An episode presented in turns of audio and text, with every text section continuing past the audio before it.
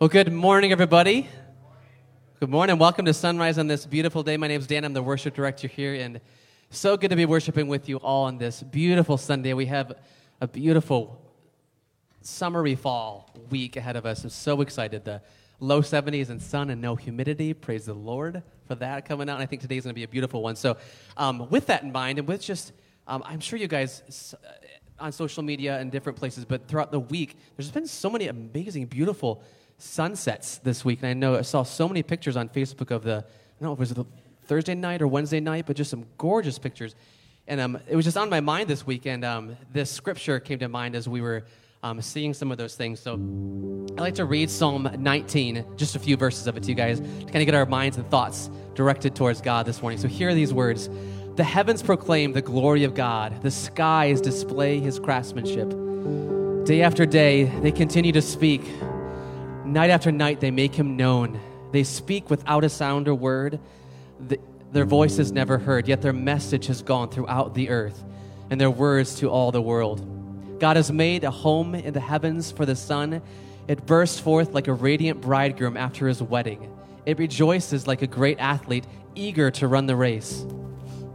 The sun rises at one end of the heavens and follows its course to the other end. Nothing can hide from its heat. God's creation is amazing, and His uh, craftsmanship and creativity is just astounding. So, why don't you guys stand as we worship, as we sing to this God of creativity, this God of goodness? Let's sing Death Was Arrested.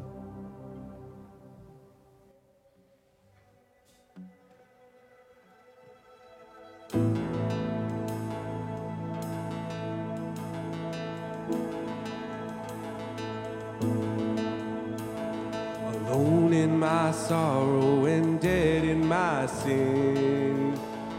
Lost without hope with no place to begin. Your love made a way to let mercy come in. When death was arrested and my life began. Ash was redeemed, only beauty remains. My orphan heart My morning grew quiet, my feet rose to dance. When death was arrested and my life began. Oh, your grace so free washes over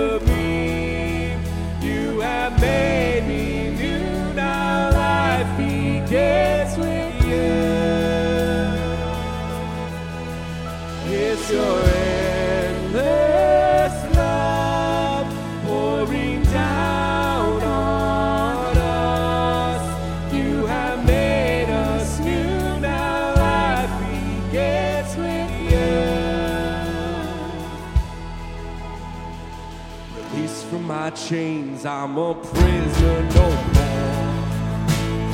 His shame was a ransom we faithfully cancer, my debt, and he called me his friend. When death was arrested in my life began. Oh, grace so free washes over me. You have made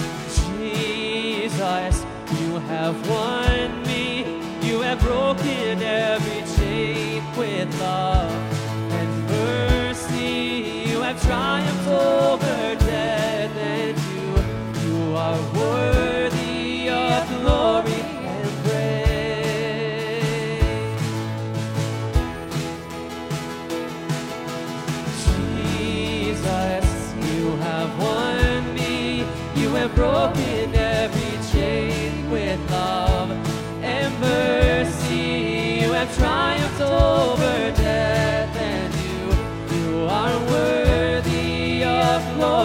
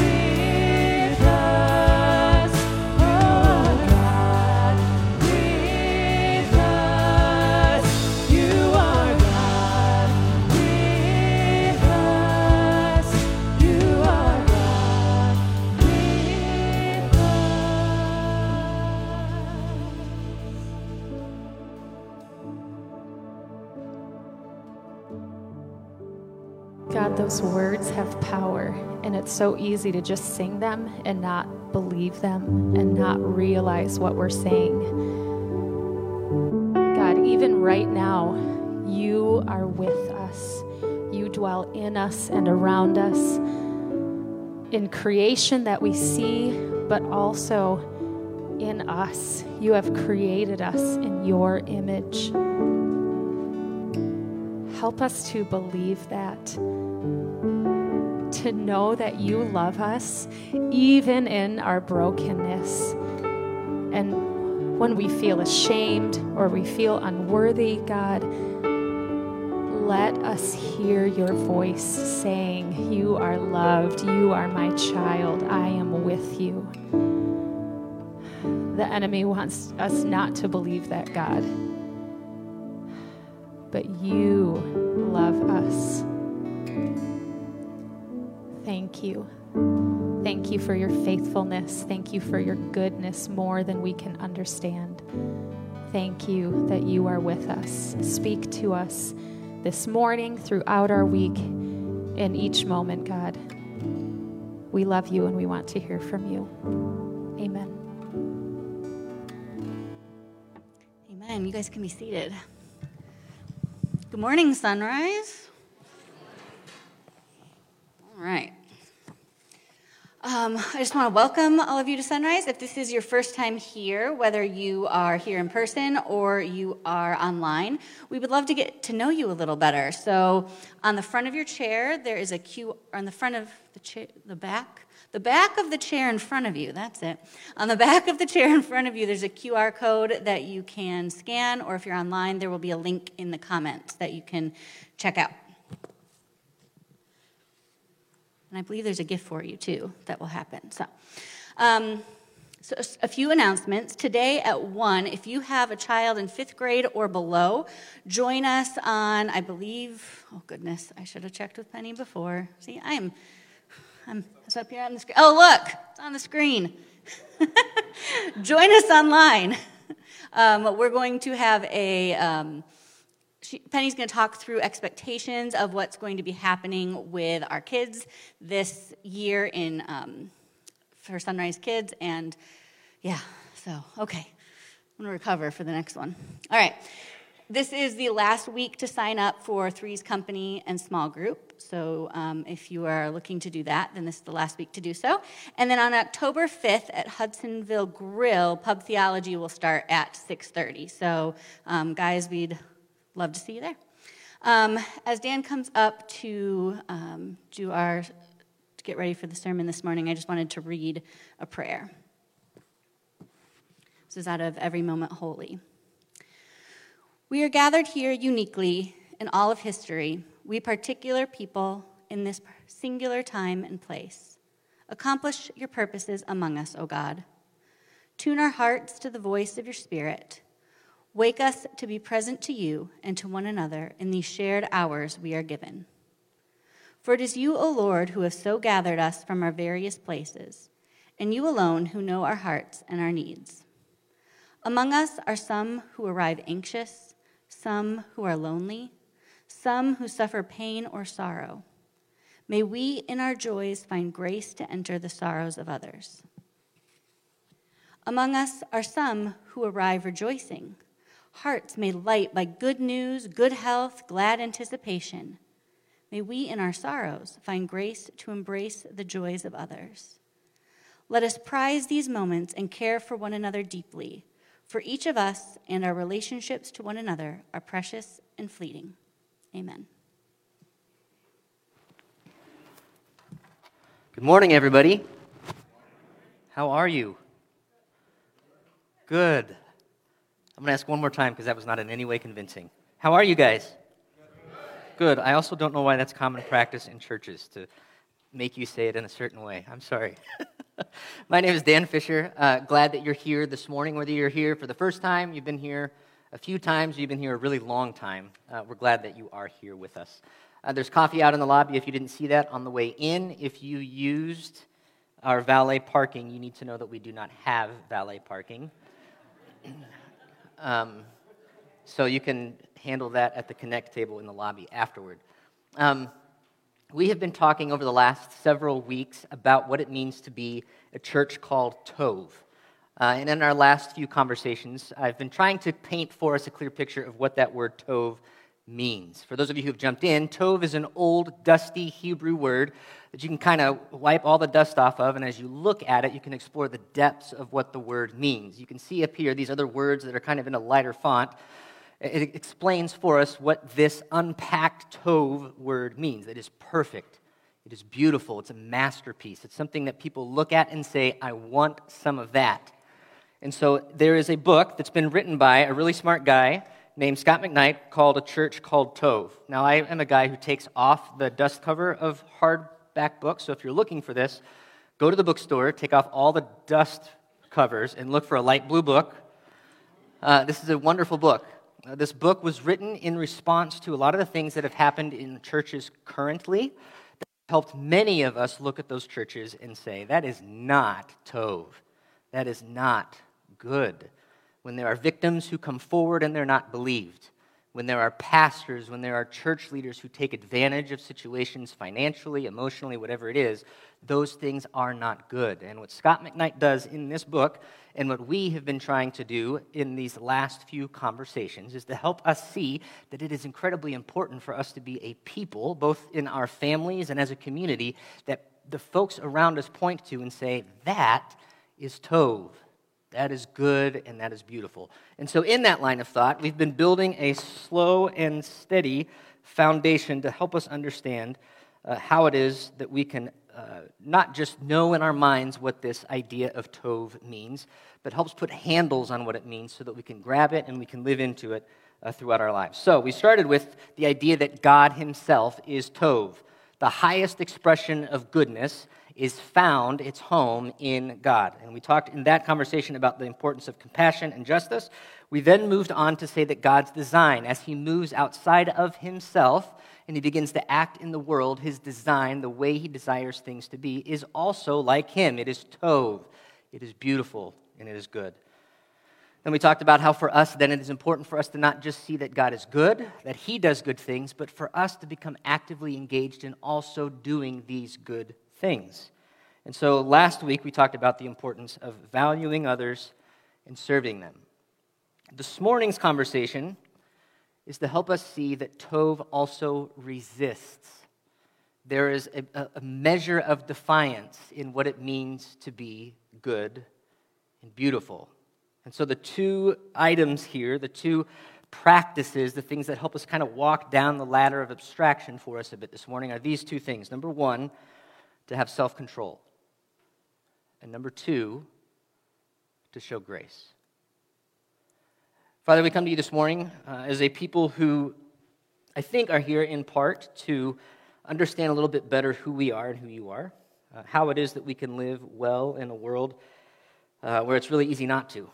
And so I pray that um, all of the other parts of our lives that have been crashing in on us, that have been prompting smiles that have been tensing our shoulders, whatever those things are.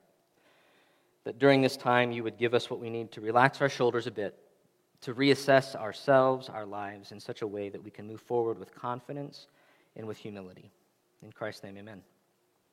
So, we've been having a conversation over the last several days, which really is a conversation built on the last several years with our kids uh, where we talk about our brains. Some of you already know about this. Kids, have you heard about feeling brains or thinking brains? If, or adults, if you've heard about that, would you raise your hand just so I know if I'm not alone? Okay, there are five of you with me. Wonderful. All right, cool. So, uh, one of the things that we have gathered with us as parents to help our kids process through their emotions and how to make wise choices is this idea of two brains that kind of hug themselves. And this is built off of the idea of just human anatomy, okay? So you've got a, a, thinking brain, if you will, your prefrontal cortex, which unfortunately doesn't fully develop until you're like in your 20s. So high schoolers, college students who are making really bad choices, just tell your parents, my brain's not fully developed, give me a break. You can stick that one in your back pocket. Parents, you don't email me about that.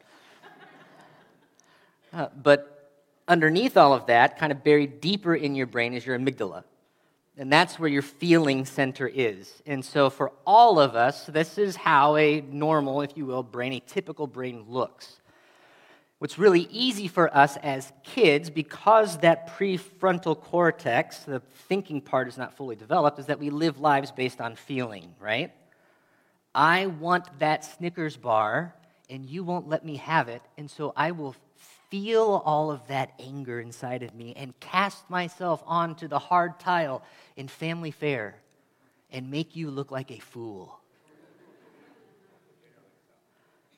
Teenagers, if you have done that, that is not a situation where you can say, My prefrontal cortex is not fully formed. But even as adults, we have these situations where there is an internal struggle between our feeling brain and our thinking brain, right? I know for me, whenever I see a box of Swiss cake rolls when I am in the middle of a really difficult and frustrating house project, my feeling brain lights up and says, Come on, boys, we need you. When I am thinking well, I realize to myself, those Swiss cake rolls, if I eat all of them, will cause a gastrointestinal problem later. When we live in a world where it seems like things are not going the way that they should be, our home projects are not going smoothly. This experiment of what it means to be a productive industrial society today is not the way that it should be. We all have an opportunity to look at the Swiss cake rolls of our lives, our hobby horses, the way we think things should be, and let our feelings get the best of us and cast thinking to the side. And we live with those regrets sometimes, right? If we shrink that down a bit and we don't think on a national level, but we think about a familial level or in a professional setting, we can feel really frustrated with the way that things have gone. Jim stole lunch from the refrigerator again, and I had my name on it. This person did not do what they were supposed to do with their project again, and I feel angry. Life is not the way that it should be. This person did this to me, and our feeling brains and our thinking brains fire off. And we've got to figure out how do we respond well to the situations that we're in? Do we give way to the feeling brain or to the thinking brain? Uh, Sam played, plays baseball, and one of the places that we go for him to play baseball is over at the Hudsonville, Hudsonville Fields. If you've been there, you know that there are AYSO soccer fields there all the time. I didn't realize until a few weeks ago that I actually played soccer there in high school. I loved soccer. I was a center midfielder.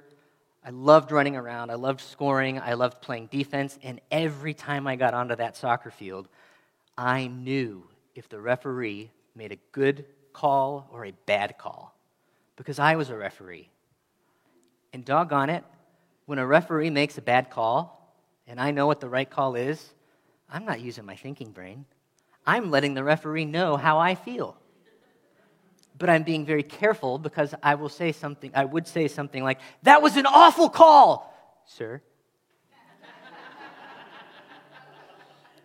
And I would accumulate yellow cards. And there was a list of referees who I knew if they were there, I would really have to walk carefully But on this field that we drove by and I realized they played high school soccer on several years ago, I recalled a game that I had remembered really well. And this was a game that was really tense. I mean, it was a very close game, uh, super competitive kid, and I wanted to rule the center midfield of the soccer field. The problem was there was a guy on the other team who wanted to do the same thing, and he was pretty good at it, and he was quick. I was used to being one of the fastest kids on my teams. This kid was really fast. And the game was going on. We were all tense. We I don't even remember what the score was, but it was neck and neck. And this other kid on the other team, center midfielder, got the ball, and I was close enough to him that I knew my job was to do a great job for my team, to help us win. And the way that you do that is you stay competitive. You get the ball from the other guy, you pass it off to your team, you set them up so they can score, and things go well. But doggone it, this kid, as we were running, he just kept getting a few steps ahead of me, and I was falling further behind. And my feeling brain went, and I grabbed his jersey and I yanked him back. And I still remember that. That was not a good call for me. In that moment, I did something that broke the rules of the soccer field because of my feeling brain. I wanted to do what was good. I wanted to be active in what a Tov soccer team looks like, where you're able to keep up with your opponents. But I didn't resist what was wrong. It's very clear in soccer that you don't give someone an elbow, you don't pull on their jersey, you don't do those things. And I think in life, there are times when we pull for a jersey, or we grab for the Swiss cake rolls, or we throw ourselves on the hard tile of the family fare of life and throw fits. And we might do all the right things to try to do good, but we can fall down when it comes to resisting what is bad. And I think this is why, this is a reality for humans throughout all of history. And I think this is why Paul writes these words in Romans. He says, Don't be overcome by evil, but overcome evil with good. Now, again, if we dust off these words that have been translated into nice, clean, fresh, shiny words for us today, that word good there, if you follow it back, is the word tov. Do what is good, do what is beautiful. And that word evil there is ra, just R A, super easy. Resist what is evil, do what is good. These things are diametrically opposed to one another. And so, for all of us, then, we have these categories of what is good and what is evil. And in Scripture, oftentimes those words are interchanged with darkness and light. We translate, translate that in today of using colors black and white. And we have these ideas of what is good and what is bad. You guys with me? Good. All right, wonderful. Now, here's where things can get difficult. And you guys know this. Uh, let's shift to buying a house. Man, nobody wants to buy a house right now, but if you want to sell it, it feels pretty good to do that, huh? But let's talk about houses for a minute. You found a house that you really want. You look at it and you say, man, that thing is beautiful. It's perfect. There have been a lot of people today who have said, you know what, we're not going to do the inspections. We're just going to buy the house because it looks great. You guys know anybody who's been in that situation? Okay. There are people in that situation. And so they don't do the inspection, they don't do all these other things. They move into the house and it becomes a money pit. Great movie, by the way, if you haven't seen that. It's really old, but if you have, it's great. And that's a problem. We can look at things and at a surface level think that this is a good thing. But then as we peel back the layers and actually look at it a little bit better, we can realize wait a minute, that box that I thought was white, was good, is actually bad. Let me give you a, just a quick example here. Uh, you got this house right here. That's a pretty good looking house, isn't it? I mean, I know it's small up there, but if you look at it in real life, it's big. Beautiful house. I mean, it looks like it's pretty new construction. How many of you would say, no, I don't want to move into that house? Exactly. Then you got this other house right here.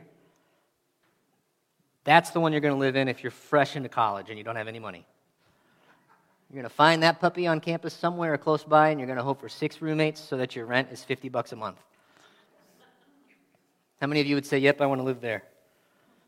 Not many of us. You look at them side by side, and it becomes pretty clear which one of these things in our eyes looks good, right? it's the one on the left. I mean, you can fit far more people in there. If you got a bunch of kids, you got more bedrooms. The one on the right, you can't have a very big party there. It probably doesn't have a very big yard. And it's not super appealing to the eyes, right? And we live our lives this way. We want to make sure that we look good to people. We want to look tov, beautiful, good, a masterpiece. And so we invest in all of the things that are really important for us to look that way in our context, right? In the professional field, we go off and we attend conferences. We make sure that we get our projects done on time. We put in extra hours to make sure that we're able to accomplish what we need to so that we look good. The problem is that that can come at a cost, right? You can do really well at work, you can do really well at school, but then be crumbling on the inside because you don't have a relationship with your family anymore. Or you've come to define yourself by how you look on the outside, but there's absolutely no focus on how you look on the inside. But if we can take a deeper look just at these two houses, and I think this is a good example for us, you really don't want to be living in that house on the left. Because if you look closely, the whole thing is on a foundation that's sinking down into the ground. And so, if we can take the time to look at things that we call good or bad, or our own lives and how we build them and how they look. We can be really proud of how they look because we've done all of the things that we're told we're supposed to do, and yet we know that the foundation underneath is crumbling. Or we can be a people who try to be real work through life well. And though we might not be the most attractive person on the block or in our team or the person who our bosses say, you're the one who's going to get the raise, we can know that the foundation of the house is still good. There's a song about that, right? So, what does it look like for us then to know what is good and what is bad? So that we know not just what to do, but what things to resist. This is an important thing. Again, Paul says this in Romans chapter 12 do what is good, overcome what is evil. So do not be overcome by evil, but overcome evil with good, is the way that he writes it. And he goes on further in the book of Galatians, and this is where I kind of want us to anchor us in for a little bit to paint for us a picture of what it is that is good. This is a list that does not jibe with what America or Canada or Mexico or any other country or probably your job or maybe even you, if you're really honest about it, is actually a list of things that we would call good. My hope is that we can all be honest enough to look at what I'm about to show you and look at it clearly to help us see what's here. This is the meat of our conversation. Paul says the fruit of the Spirit. What it means to be good are these things love, joy, peace, forbearance, kindness, goodness, faithfulness, gentleness, and self control. We talked about this verse last week. At the very end, he says something that I really like. There's not a law against any of these things. You won't get in trouble anywhere in the world at any point in time if you do these things. The foundation that you're building in life will always be sure and steady if this is the material that you're using. And that's a wonderful thing, right? I mean, this becomes very clear for us then the things that we should become actively engaged in, the things that we should do, and the things that we should be. And that's wonderful, tremendously helpful. And yet, even for Paul, it's not complete. Paul says, even before this, what it means we have to resist. Let's go back to baseball for a minute, or softball, even. It is a good thing to steal bases, right? You want to do that. As soon as you're on base, you want to cause problems for the team who's on the field, and you want to try to steal a base.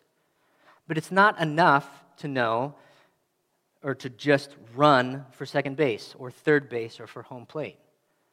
You have to resist leaving too soon, right? You have to resist going halfway and getting scared and coming back. When you're making a cake, or you're putting together some kind of thing, it's good to follow the instructions. It's good to have all of the ingredients there. It's good to do those things.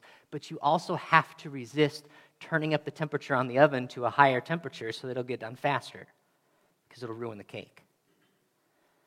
If you think you know how to put something together and you know that you should be following the instructions, but you think you know what they are, you will eventually find yourself in Menards four hours later, like I was, looking for a box of Swiss cake rolls, and then hiding in your van, eating them in the darkness of your garage, listening to the tail end of a Cubs game, for example. And so, if these are good things that we should be doing, what are the things that we should be resisting? And Paul answers that question here. He says, The acts of the flesh, this is from Galatians chapter 5, verses 19 through 21. This is immediately before the fruit of the Spirit. He says, These are the things that we should resist. He calls them the acts of the flesh sexual immorality, impurity, debauchery, idolatry, witchcraft, hatred, discord, jealousy, fits of rage, selfish ambition, dissensions, factions, and envy, drunkenness, orgies, and the like. This is Facebook.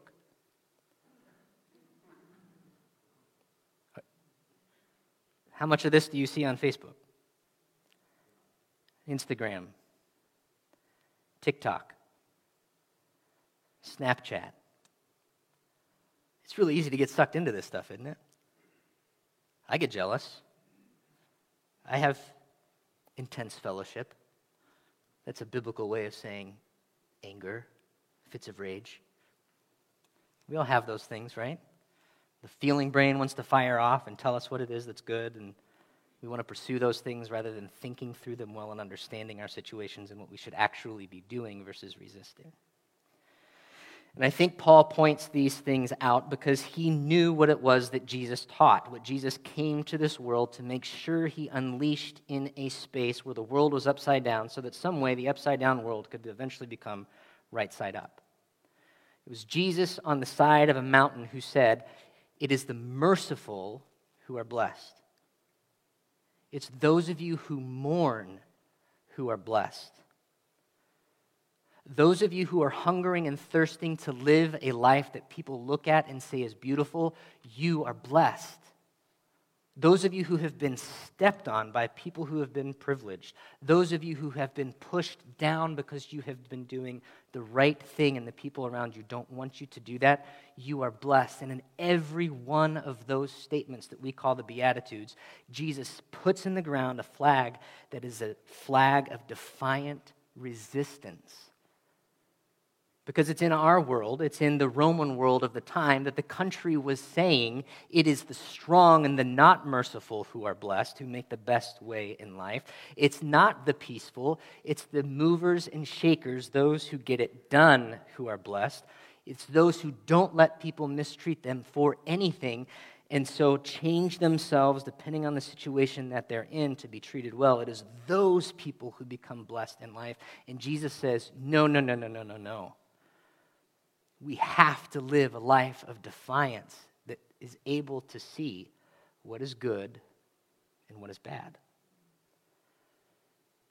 And so I want to help us walk through a very simple exercise as we wind this down that somebody walked me through that I found to be very helpful that you can repeat over and over and over and over and over and over and over again in your life. Whether you are in middle school, high school, college, you're married with kids, you're divorced, you're an empty nester, whatever it is, these things, this practice can apply to you, and it can help you and me live a life of resistance. And here it is. We're just going to go back to what it is Paul wrote. Back here in Galatians. Fruit of the Spirit. I'm not going to read through the list again, but here's what I want you to do look through those things in the privacy of your own mind or on the screen of your phone or on a little piece of paper with a pen. Just find one or two things there that you could say, you know what, those are things that I would benefit from growing into. My relationships would become stronger if I were to do one of these things or two of these things. I'll give you just a few seconds to look through that and mentally just point one of those out in your head.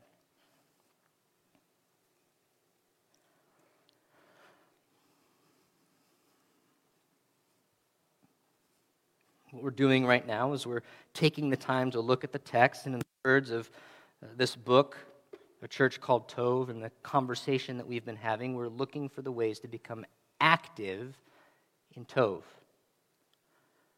And this is where we're trying to intentionally become a people with self control. Now, on the flip side of that, we looked at the things that Paul said we should resist, I want you now to look at these things, and this is where you got to have a, a, humility inside of you, which we're more comfortable doing internally than we are doing externally.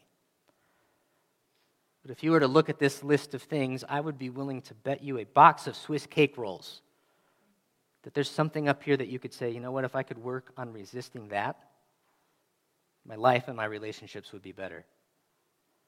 What is it for you?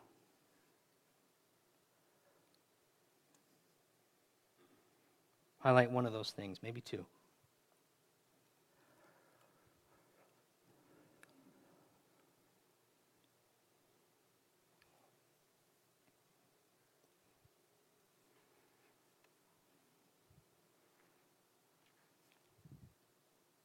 Here's my final question for you. A couple, actually, I'm going to bundle them, a, a few of them here together if you've been actively participating with us either in the room or online, you've taken the time now to see a couple of things that you'd say, yeah, these are areas that I want to grow in. I want to become active in doing these things because I know that they will help me and our community become a beautiful representation of who God is. We'll be Tov. You've also taken the time to look at this list of things that are up here right now and say, you know what, these things I really should be resisting if I'm going to follow what it is that Jesus and Paul taught about how we should live. And in that, we've taken the time to identify okay, these are some of the things that maybe I'm drawn to or I am actively engaged in that I need to somehow find a way to resist. And so now it's really easy for us to ask the question okay, well, what's next? How do I do that? I'm glad you asked. And I'm going to kind of pull some things out of the last few conversations that we've had. Who is in your social circle? I want you to think about the people who you were in a small group with, whose kids show up at the same events that you do, who you've gotten a bit of a relationship with, or your coworker, or your spouse, or your cousins, your grandparents, whoever it is. Who are your social people? And out of that group of people, who loves you, And who do you trust? Maybe it's one person, maybe it's a handful. And then here's the bold part Will you talk to them about this? About the things that you want to do, the good things, the, the way you want to become a good expression of what it means to be a follower of Jesus? That'll do a really great job of painting a house that looks really good. But are you willing to take away that black box that shows that maybe the house that you've been building is a bit of a foundation problem that needs to be fixed? Now, here's the thing the only way this works is if we do the second thing that I brought up at the beginning. We talked about self control. Second one is grace. It's really easy to pull back that black box of whatever it is that's been hiding underneath the thing that we've been making look good if we know the people around us will respond with grace. So here's what that means. When Stephanie opened the garage door, after I had been sitting there for I don't know how long, long enough to consume several Swiss cake rolls, and she asked me what I was doing, I pulled back that black box and I said, I'm really angry. and I bought a box of Swiss cake rolls, and my stomach is starting to hurt me. And she could have at that moment not responded with grace and said, That was really stupid. Like, you know what that's going to do to you later. That money wasn't budgeted for Swiss cake rolls. That was for more paper clips and G2 pens in our office. You know what she did instead? She said, Take your time. Finish up the game. I'm inside waiting for you. Too many of us have lived in and contributed to churches that are not Tov, so that when someone is sitting in the darkness of their garage with something that is not good, there's not really an opportunity created to pull back the cover and say, here's what's going on underneath. My marriage is falling apart. I'm addicted to this. I really want to help do some things at work that I shouldn't be doing to help increase our bottom line.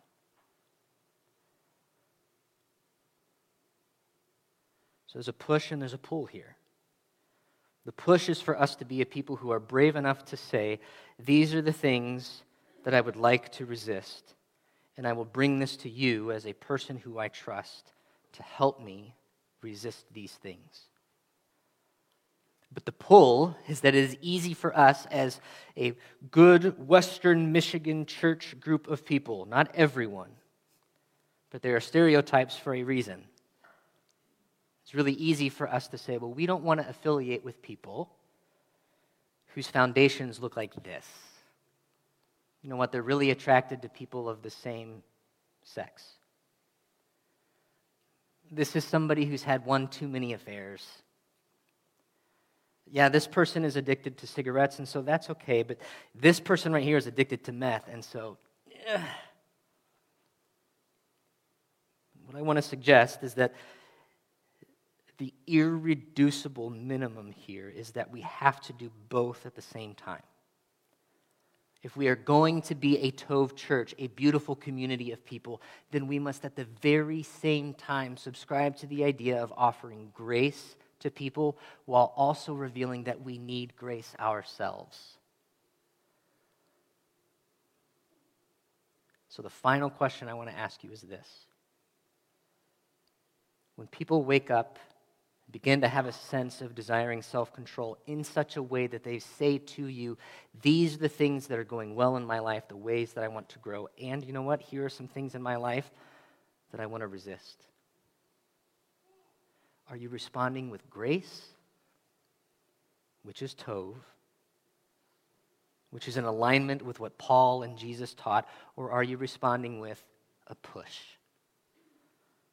Because a push away from things that don't feel good, that don't look good, so that you look better fits really well into the narrative of our country, into the narrative that we teach ourselves just by default, because that's what our feelings tell us. My prayer, my hope is that we would be a people who integrate our feelings and our thinking.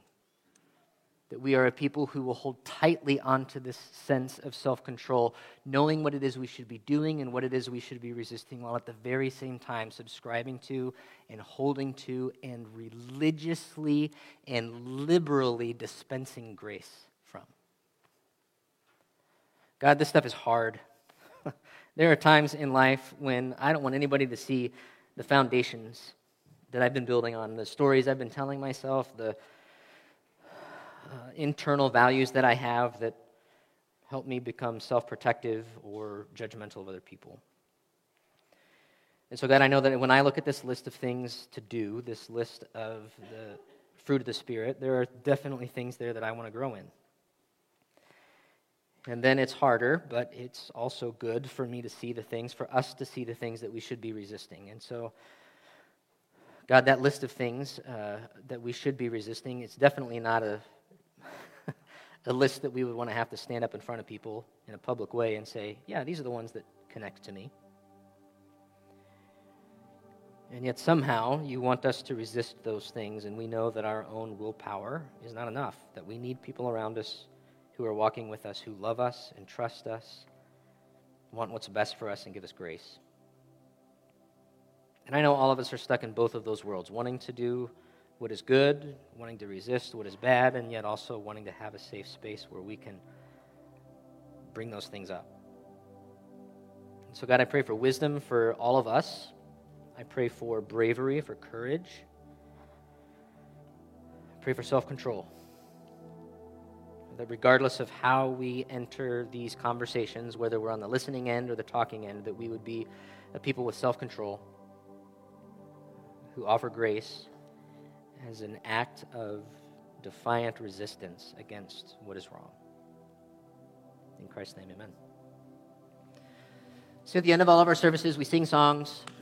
we give people an opportunity to give. You can give by just hanging out and giving part of your story to somebody else. It doesn't mean you have to divulge everything, but there's a great thing that happens when you just talk. There's coffee out here. If you're an introvert, you can grab one of those cups of coffee and hide behind it. It's a good shield.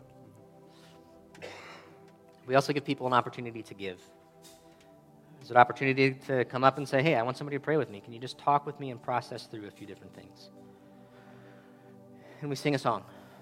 These things, I know it can feel like they're just a pattern of what we do, and we always do them, and yeah, I'll do it, and there's really no thought behind it. But there's thought that goes into this by Dan and his team every week to help provide a space for us where we're at least given the opportunity to focus on the things that we can do and the things that we can resist. And So, as we sing this song, as you participate with us, all the way till the time you leave our parking lot, we hope that your time with us has been a space where you have felt transformed by God's love and grace, and where you can go back into your work week to school, wherever it is, as someone who is refreshed and able to bring the transforming love and grace of God with you. Let's sing.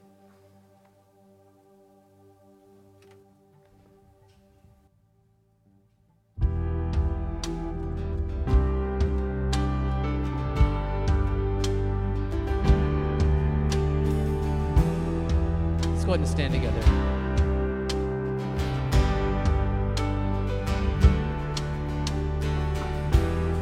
God of Abraham, you're the God of covenant, the faithful promises.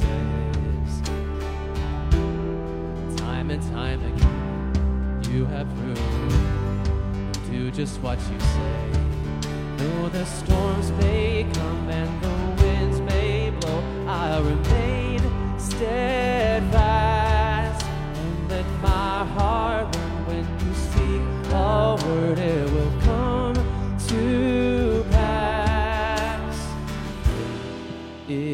Your faithfulness to me?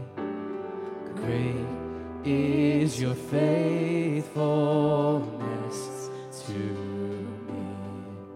From the rising sun to the setting, same I will praise your name. Great is your faithfulness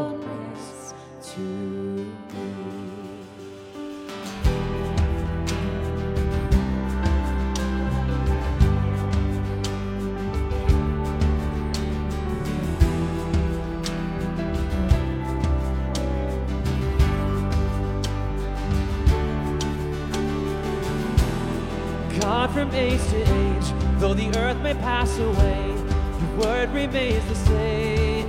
Yeah. History can prove there's nothing you can't do. You're faithful and true. Through the storms may come and the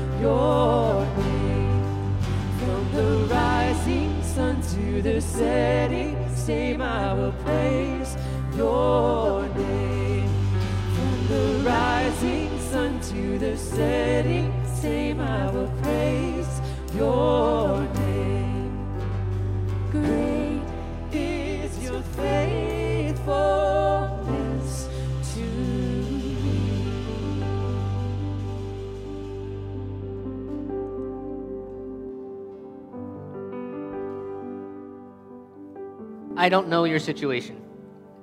I'm imagining that this morning this conversation prompts all kinds of questions for you. There's a tension between putting up with things that are bad and responding with things that are good, which can often feel like no boundaries. But then there's this line where at some point you got to put up boundaries. Here's what I want you to know it's a final picture that I'll give you. Just because a house does not have a good foundation doesn't mean that the whole house has to be torn down. It doesn't mean that you are a awful person. We have friends who we know whose house, after they bought it, actually when they bought it, they knew that the foundation was off. It would have to be fixed. And so they invested time. They found the right people around them who could help them literally lift that house up enough to rebuild the foundation that was there underneath it and then gently land that house back down on a new foundation. That's what we want to do here at Sunrise Ministries. That is why there's a table out here with clipboards on it for you to sign up to join a group of people who could potentially become your social circle where you could say, Here's where my foundation is cracking, where I need you to help me resist. So on your way out, maybe stop by that table. It's really right by the coffee, right by the introvert shields. Maybe grab one of those pens and write it down. Take a chance. We want to be a place that is dedicated to God's love and grace. Where we'll help lift houses enough to tear down or help address the issues of a foundation and rebuild a new one. So if you need to come forward for prayer, if you need to sign up for that, talk to somebody, do that today. If you don't do it today, I am praying that God would give you the bravery to do that at some point soon. Have a great week. Thank you for being with us today. Oh, yes, you're going to come up and tell me to mention this. Final thing Tanner and Kylie, Taminga's baby, is here. I think you all knew that. They are still at the hospital. Henry, their baby, has a breathing rate that's a little bit too fast. They're just waiting for that to slow back down so that he can go home. Anatomically, Henry looks wonderful. For those of you who don't know Tanner and Kylie, Tanner is our youth director. And so uh, he's visible to a lot of us. But continue praying that Henry's body would get to the point where his breathing slows and they can go home. They're sick of being able to see him during the day, but then have to say goodbye and be at home without him. So if you think about them, if you have their address, their phone number, reach out, let them know that you're praying for them. And with that, we're good to go. Have a great week.